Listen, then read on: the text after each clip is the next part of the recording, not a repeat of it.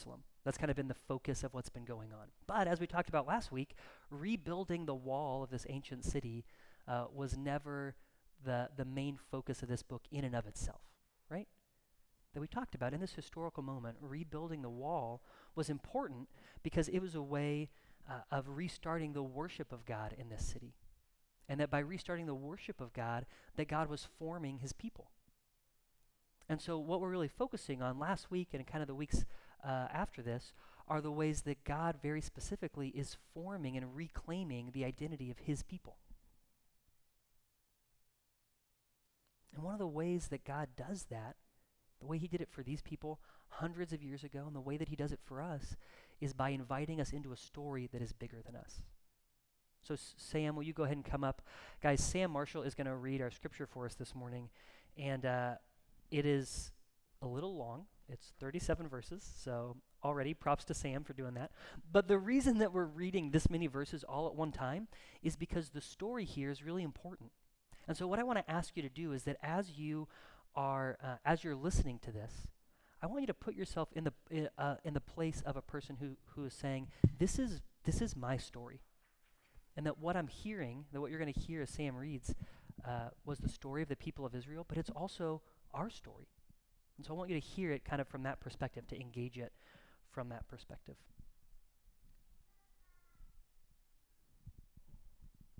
Susan, All right. This is God's word from Nehemiah chapter 9. Now, on the 24th day of this month, the people of Israel were assembled with fasting and in sackcloth and with earth on their heads. And the Israelites separated themselves from all foreigners and stood and confessed their sins and the iniquities of their fathers. And they stood up in their place and read from the book of the law their God for a quarter of the day. For another quarter of it, they made confession and worshiped the Lord their God. On the stairs of the Levites stood Jeshua, Bani, Kadmiel, Shebaniah, Bunni, Sherebiah, Bani, and Chenani. And they cried with a loud voice to the Lord their God. Then the Levites, Jeshua, Kadmiel, Bani, Hashabaniah, Sherebiah, Hodiah, Shebaniah, and Pethaniah, said, Stand up and bless the Lord your God from everlasting to everlasting. Blessed be your glorious name, which is exalted above all blessing and praise. You are the Lord, you alone. You have made heaven the heaven of heavens with all their host, the earth and all that is in it, the seas and all that is in them, and you preserve all of them. And the host of heaven worships you. You are the Lord, the God who chose Abram and brought him out of Ur of the Chaldeans and gave him the name Abraham. You found his heart faithful before you and made with him the covenant to give to his offspring the land of the Canaanite, the Hittite, the Amorite, the Perizzite, the Jebusite.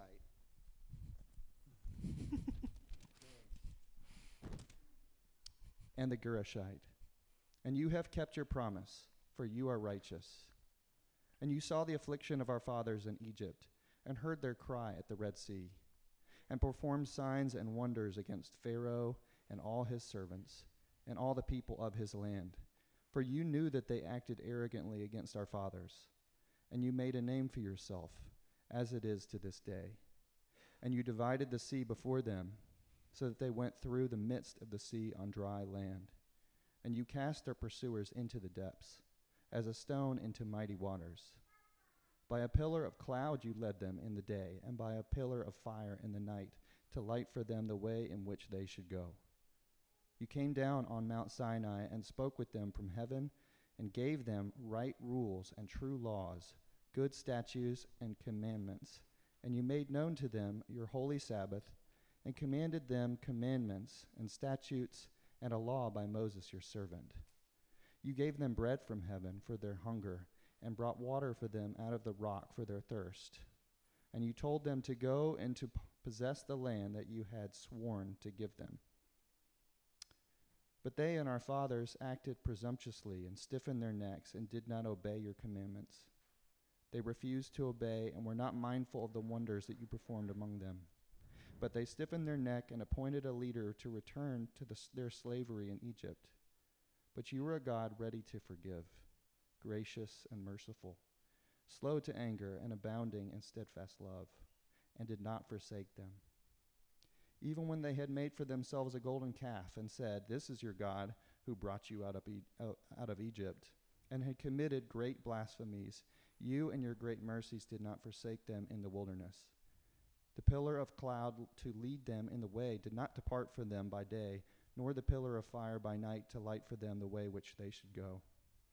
You gave your good spirit to instruct them, and did not withhold your manna from their mouth, and gave them water for their thirst.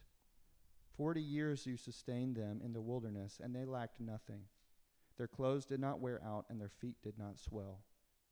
You gave them kingdoms and peoples, and allotted to them every corner. So they took possession of the land of Sihon, king of Heshbon, and the land of Og, king of Bashan. You multiplied their children as the stars of heaven, and you brought them into the land that you had told their fathers to enter and possess. So the descendants went in and possessed the land, and you subdued before them the inhabitants of the land, the Canaanites, and gave them into their, into their hand with their kings and peoples of the land, that they might do uh, with them as they would. And they captured fortified cities and a rich land, and took possession of houses full of all good things, cisterns already hewn, vineyards, olive orchards, and fruit trees in abundance. So they ate and were filled and became fat and delighted themselves in your great goodness. Nevertheless, they were disobedient and rebelled against you, and cast your law behind their back, and killed your prophets, who had warned them in order to turn them back to you, and they committed great blasphemies. Therefore, you gave them into the hand of their enemies, who made them suffer. And in the time of their suffering, they cried out to you, and you heard them from heaven. And according to your great mercies, you gave them saviors, who saved them from the hand of their enemies. But after they had rest, they did evil again before you. And you abandoned them to the hand of their enemies, so that they had dominion over them. Yet when they turned and cried to you, you heard from heaven, and many times you delivered them according to your mercies. You had warned them in order to turn them back to your law, yet they acted presumptuously and did not obey your commandments, but sinned against your rules, which if a person does them, he shall live by them, and turned a stubborn shoulder and stiffened their neck and would not obey. Many years you bore with them and warned them by your Spirit through your prophets, yet they would not give ear. Therefore you gave them into the hand of the peoples of the lands. Nevertheless, in your great mercies did you you did not make an end of them or forsake them for you are a gracious and merciful god. Now therefore our god the great the mighty and the awesome god who keeps covenant and steadfast love let not all the hardship seem little to you that has come upon us upon our kings our princes our priests our prophets our fathers and all your people since the time of the kings of Assyria until this day. Yet you have been righteous in all that has come upon us, for you have dealt faithfully, and we have acted wickedly. Our kings, our princes, our priests, and our fathers have not kept your law or paid attention to your commandments and your warnings that you gave them, even in their own kingdom, enjoying your great goodness that you gave them. And in the large and rich land that you set before them, they did not serve you or turn from their wicked works. Behold, we are slaves this day in the land that you gave to our fathers to enjoy its fruit and its good gifts. Behold, we are slaves. And its rich yield goes to the kings whom you have set over us because of our sins. They rule over our bodies and over our livestock as they please, and we are in great distress. Thanks, Sam. It's a lot of reading. Pray with me. Father, we are thankful for your word. Uh, we're thankful that that you uh, desire to speak to us and ask that you would do that this morning, God. That out of uh, a book that is very old and with the names that sound very old, Lord, would you uh, remind us that you are the same God yesterday, today, and today. And we trust that you have something to speak to us this morning. And pray these things in Jesus' name. Amen. So, in reading that whole text, I think what I wanted us to feel there is the weight of this story. Because those 37 verses are a condensed version of hundreds, maybe thousands of years of Israelite history put into uh, abbreviated form, believe it or not. That's the abridged version, okay?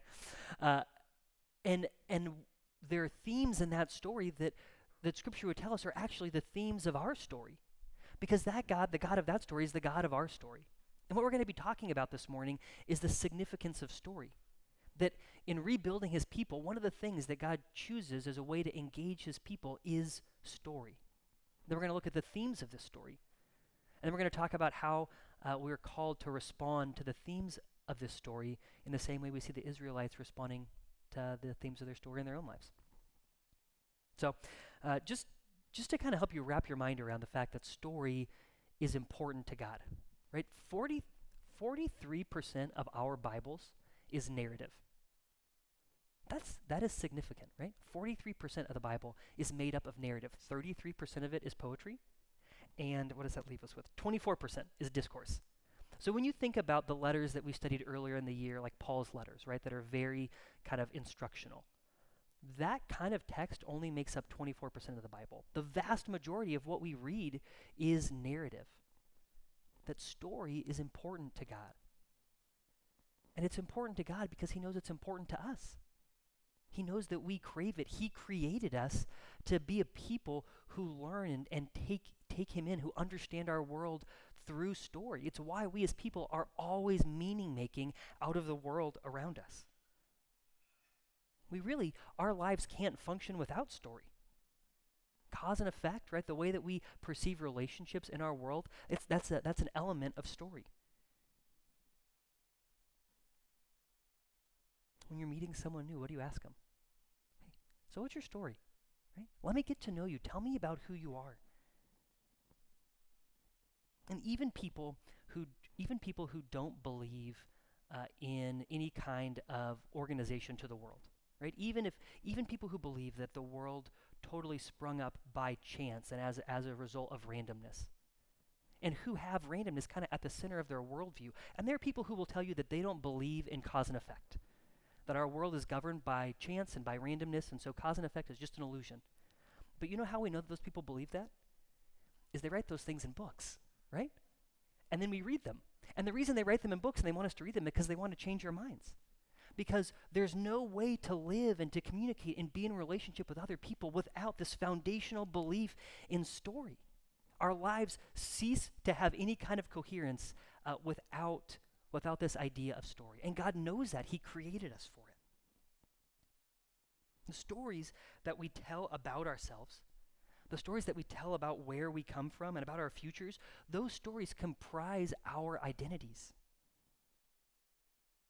to embrace a story is to embrace an identity. Our world is built on this idea. And there's audio from a TikTok video I'm going to play for you that's going to explain this. So, if you are not aware of what TikTok is, it is a social media app, okay, where people, mostly they're very young, uh, take videos of themselves and they they go on a loop. So, that's TikTok. Okay. Can you play the audio for us, Daniel?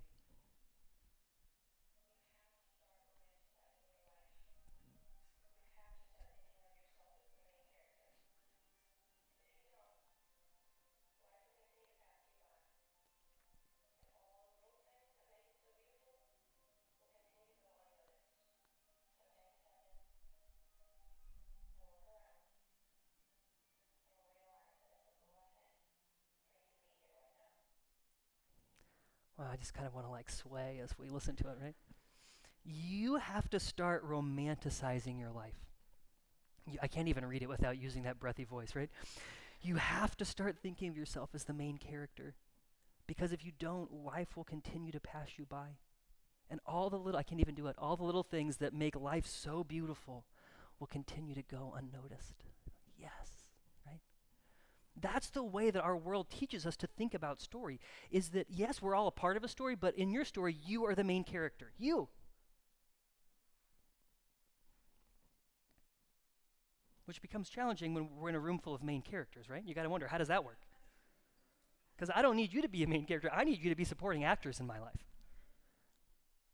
But but that's the way that we think about so often, the way we've taught to think of, been taught to think about our lives is that we are these autonomous individuals. And what it means to really live life to the fullest, to kind of take our destiny by its horns and, and, uh, and, and shape who we are, right? To look inside of ourselves and find who, who is my authentic self.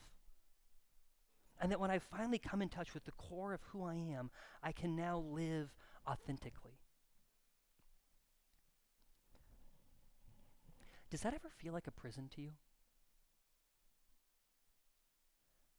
Because it does to me. That so often when I look inside myself to figure out who I really am, I get more confused. That what I find in myself is a ball of contradictions. That I'm opaque to myself. Not to mention the fact that often when I look, and find, look inside myself, what I find is things that I don't like. Do you ever have that experience? And that when you're the main character of your story, right? Because what we're talking about here is not just being the main character. And you see this in TikTok, right?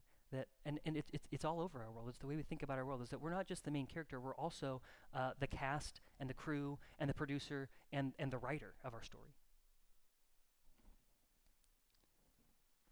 But when that's when that's our perspective and we find something in ourselves that we don't like, all all we're taught to do is accept it.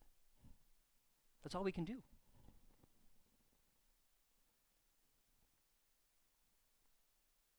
And so we become now that we're told that we're the masters of our narrative, even though so often our experience of that is that that becomes a prison to us.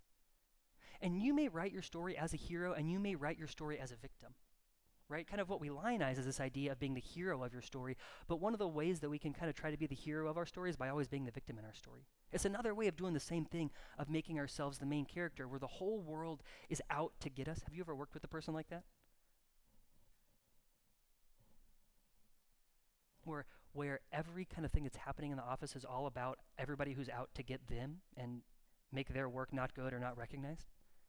It's the same it's the same thing. It's all about being the main character of our stories. That we are helplessly self-focused.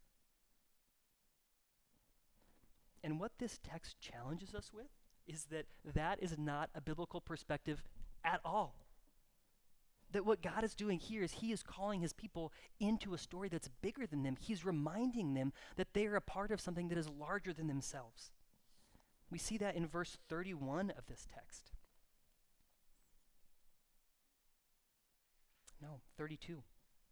Now, therefore, our God, the great, the mighty, the awesome God, who keeps covenant and steadfast love, right? This focus on who God is. Let not all the hardships seem little to you that has come upon us, upon our kings, our princes, our priests, our prophets. There's this our, this collective nature of understanding our stories that goes far beyond ourselves in our individual moment. And what God does here is He's inviting us into something bigger than ourselves. And that doesn't mean that who we are personally somehow gets lost.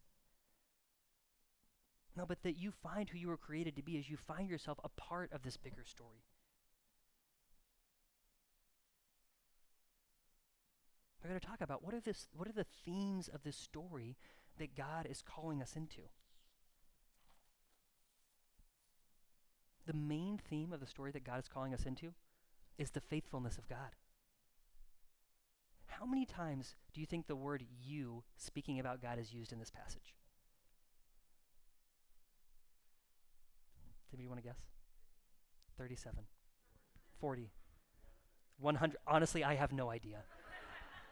it's a lot of times, though, okay? That's the point right? That as, you, as you're listening to the story read, that what you hear over and over and over and over and over again is this focus on God, on who God is, on his actions in the world. So in verse 8, you know, it starts, this, this whole story starts with God's creation of the world, that God made the world and that God preserves the world. And then the story zooms in on this person of Abram, who is the first person that God really moves toward with covenant uh, in, in, in the world. And it says this at the end of verse 8 about God, and you have kept your promise, for you are righteous. That right there at the beginning of God's interaction with me, and what we see is that God has kept his promise, for he is righteous. And then all the way at verse 31, which is kind of the end of this narrative, it bookends with this Nevertheless, in your great mercies, you did not make an end of them or forsake them, for you are a grace, gracious and merciful God. That God and his character and his faithfulness bookends this, this chapter's description of all of God's interactions with man. That God's faithfulness is the theme of this story. I mean, we could we could read over the kind of the other like highlight just the verbs that we hear uh, used about God in this passage. That He saw, that He divided the sea before His people, that He led His people, that He came down on Mount Sinai. He gave them right rules and good laws. He made known to them. He gave, He gave, He gave, He gave, He gave was repeated over and over and over again in this text. You multiplied their children. You brought them into the land. Again, this is all God being faithful to his covenant, faithful to his promises, faithful, faithful, faithful.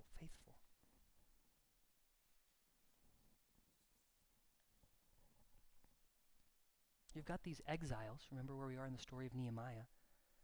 The, God's people had been scattered abroad into these other nations because of their disobedience. And God has brought them back from all of the reaches of the earth back into Jerusalem and what he wants them to know, what he wants them to hear as he's gathering them back together is I am faithful. This whole time, I have been faithful. The people who were taken into exile, the people who lived in exile, the people who are coming back from exile, this whole time, God is saying, I am faithful.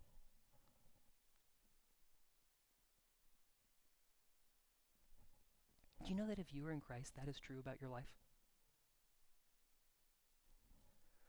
that whether or not you acknowledge it, God's faithfulness is the major theme of your life.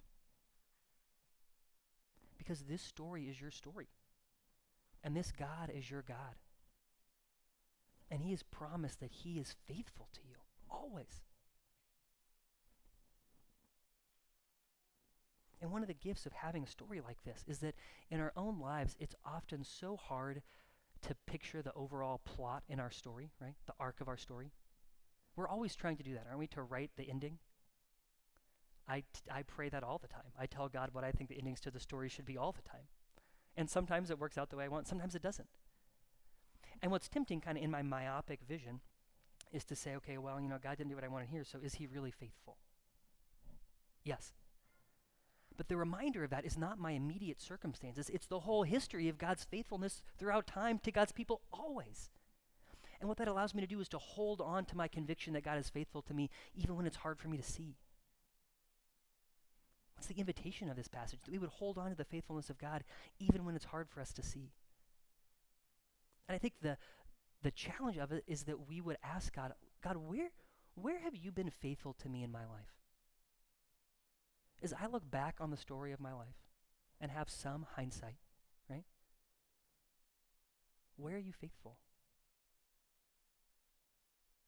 And that the story that you would be telling yourself about yourself is the story of God's faithfulness. That the stories that you would keep in mind that, that would ground you uh, in who you are in Christ would be the stories of the ways that God has been faithful to you. Are you aware of what those stories are? So that's that's one of, that's the major theme of this passage, right? Is God's faithfulness.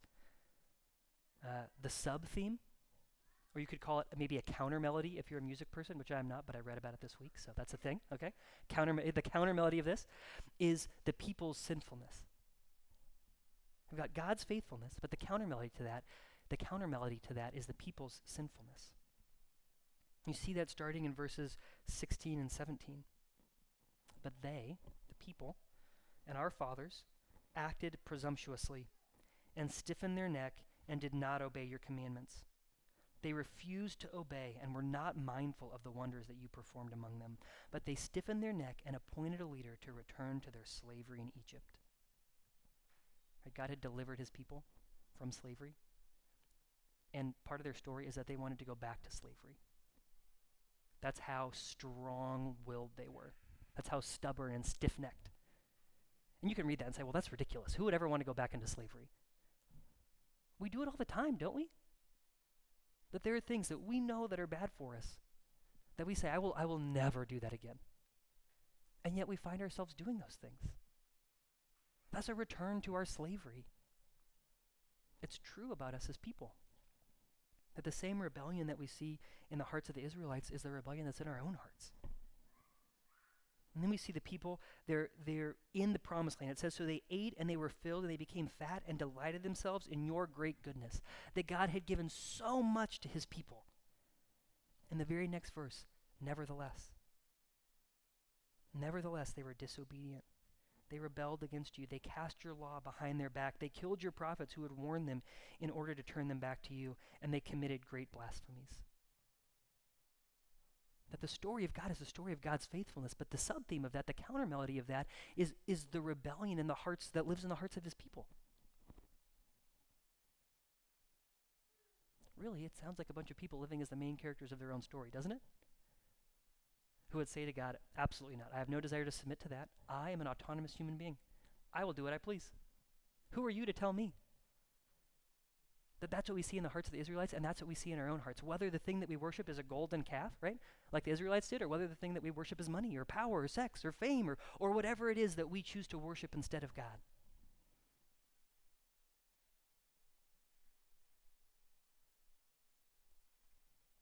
And that's also a part of our stories. Scripture would tell us that. It's very clear. That yes, God is faithful, and He's faithful to people who are sinners.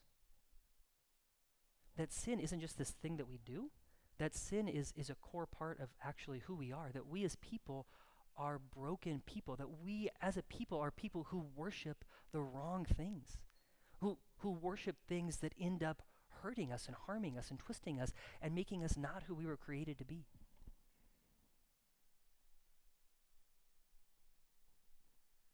That's true about us. And and those uh, themes or the melody and the counter melody there, that is the tension of all of the Old Testament. Is God is so faithful and his people are so unfaithful. And you think, how do these two things coexist? But what is true about a counter melody, right, is that a counter melody in a song, although it's different than the main melody, it's always there to enhance the melody itself. It's always there to make the melody of the song, the main theme of the song, more beautiful. And that's true with a, with a, with a minor theme in a novel. That a good minor theme reinforces the major theme. That that's what we see in these two uh, elements of our stories is that our lack of faithfulness only serves to underline, to highlight, to bring into prominence, to declare ever more clearly the faithfulness and the goodness and the glory and the love of God.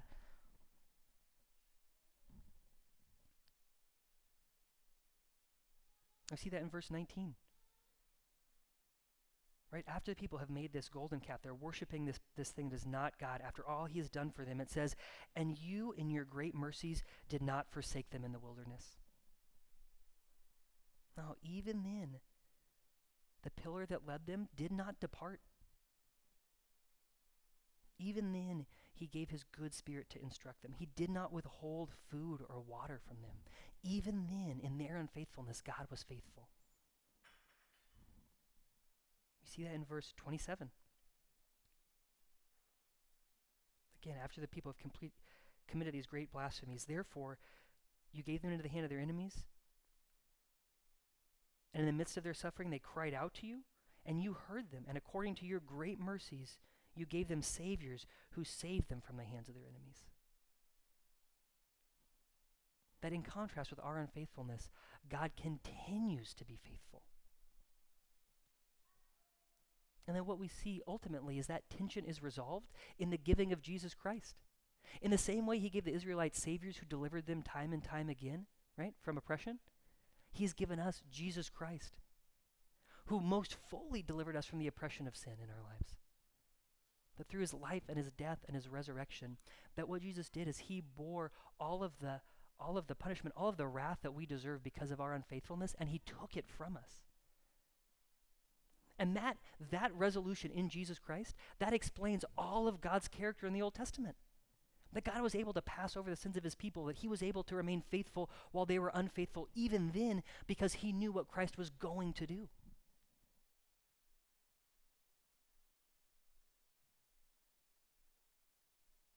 That's why we, that's why we celebrate Jesus' death and resurrection. That it's the resolution of these two, uh, these two themes, these two melodies.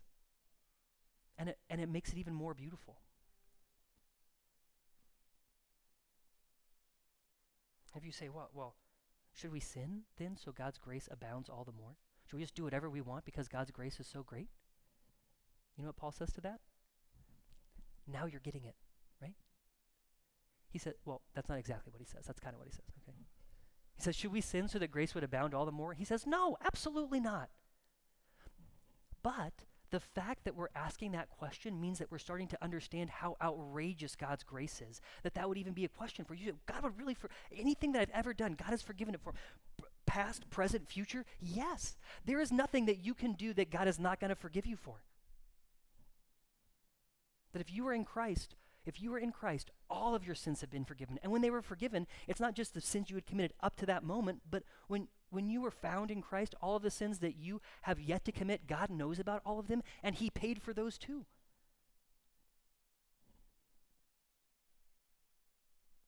That's so much grace. So should we sin all the more? Paul says, no, no, no. That is, that is grace and that is love is a call into obedience and to seeing the law in a totally different way. But if you're asking that question, so I can sin as much as I want, that means that you're taking steps toward understanding how outrageous God's grace actually is.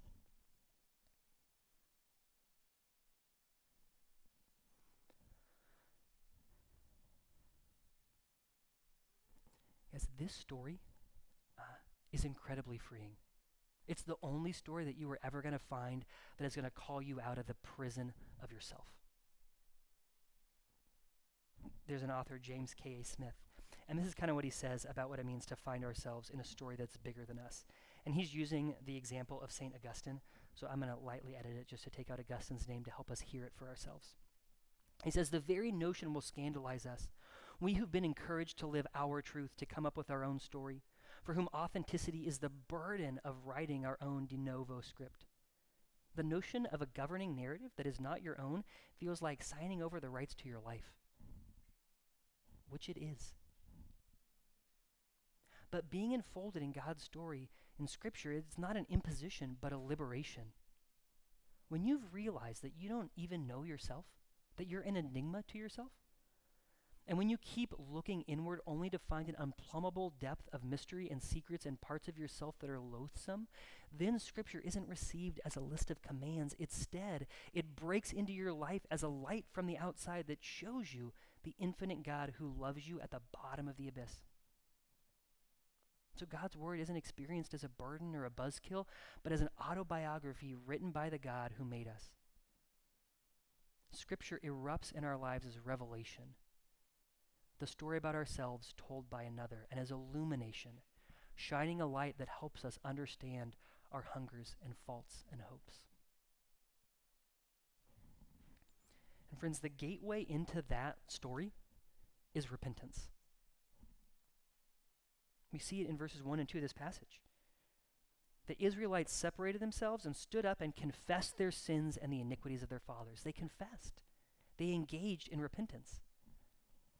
And what we often think about the Christian life uh, is that it's this kind of chart of holiness over time. Okay? You may have seen me draw this before. And that, you know, well, down here, you know, I became a Christian, and then, you know, then I, I had kids and I wanted to live a better life, but then I they got older and then it got harder and then I got less holy. But then I like I found, you know, wh- wh- and and we think about our life like this. Right? And that the overall goal of the Christian life is to have a positive trend line of holiness. You're like, well, you know, I'm better than I am when I started, so that's good, right? Uh, this is a prison, isn't it? Because when I'm living my Christian life like this, I am always obsessed with measuring myself and proving to myself, and by the way, proving to you how righteous I am. There's no humility here that I am always defending my self image to myself and to everybody else. This, friends, this is a prison. This is not the Christian life. That's pretty cool, right? I always like that part. Okay. There's a much better, a much more accurate way to understand what it means to, to be in Christ.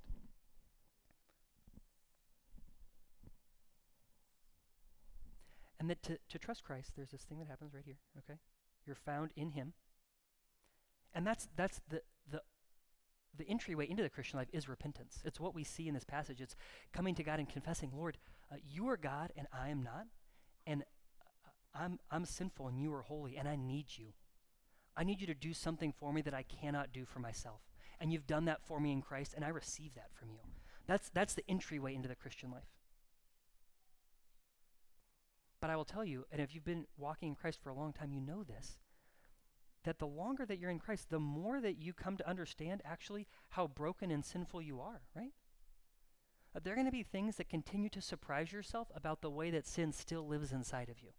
Has anybody else ever had that experience? Can I get a can I get an amen or a hand at least? Yes, right? This is true. Sometimes you come here and you leave and you think, geez, I didn't even know that th- that was wrong with me. Yes, that will happen sometimes. That is not the goal, okay? But that is that is a positive byproduct because this is the thing that is also true is that the longer that we are in Christ, what we also see is that the holiness and the love and the grace of Jesus becomes even greater. Because in the sin that I continue to see in myself, what I also see is how faithful he is that the melody to my counter melody of my own sinfulness is the grace and the glory of God. And what happens in my life over time is that the cross of Jesus Christ gets bigger and bigger and bigger. That I have the freedom of becoming smaller in my story and Christ Himself becoming larger. Oh, and friends, this is so freeing. That's why repentance is such a critical and ongoing part of the Christian life, that we would be a people who continue to recognize our own sin and call it out in ourselves. That when other people call it out in us, we would say, Of course. Not, oh, well, you're misunderstanding me. You, d- you don't really know my intentions in saying that. No, no, no. Of course that's true about me. Because I'm a person who still has sinfulness in his life. Oh, and praise God that even in those places, the grace of God is for me, even in those places. And so repentance becomes not this way of gaining fresh forgiveness for ourselves, but in embracing the forgiveness that our God has promised to us. Repentance is not just the entryway into the Christian life, but it's an ongoing way that we engage with the grace and the mercy of God. It's the way that we consistently remind ourselves that we're part of a story that's bigger than us. And friends, you want to talk about uh, a changed community? Man, this kind of living, to live in a community with people who know that this is our identity in Christ, that's a sweet thing. Because now we're a community that no longer has to defend ourselves to each other. Now we're a community of true humility. A community that's able to look outside of ourselves and see the needs of the people around us and to love to go all in for them. And when we when we do that and we still mess it up, can say, I'm so sorry. That this this is the kind of community that we're building here together as we step into the story that God has for us. Let me pray for us. Father, uh, we are thankful for your word. And Lord, ask that you would do uh, what you promised to do through your word, Lord, that you would speak to us, that you would tell us and instruct us in who we are. Lord, that as we worship, Lord, that you would draw us into repentance, and that even this morning, that you would be gracious and gentle, Lord, but clear in revealing and opening up parts of our hearts to ourselves uh, that we don't like to see. Lord, would you show us those things this morning?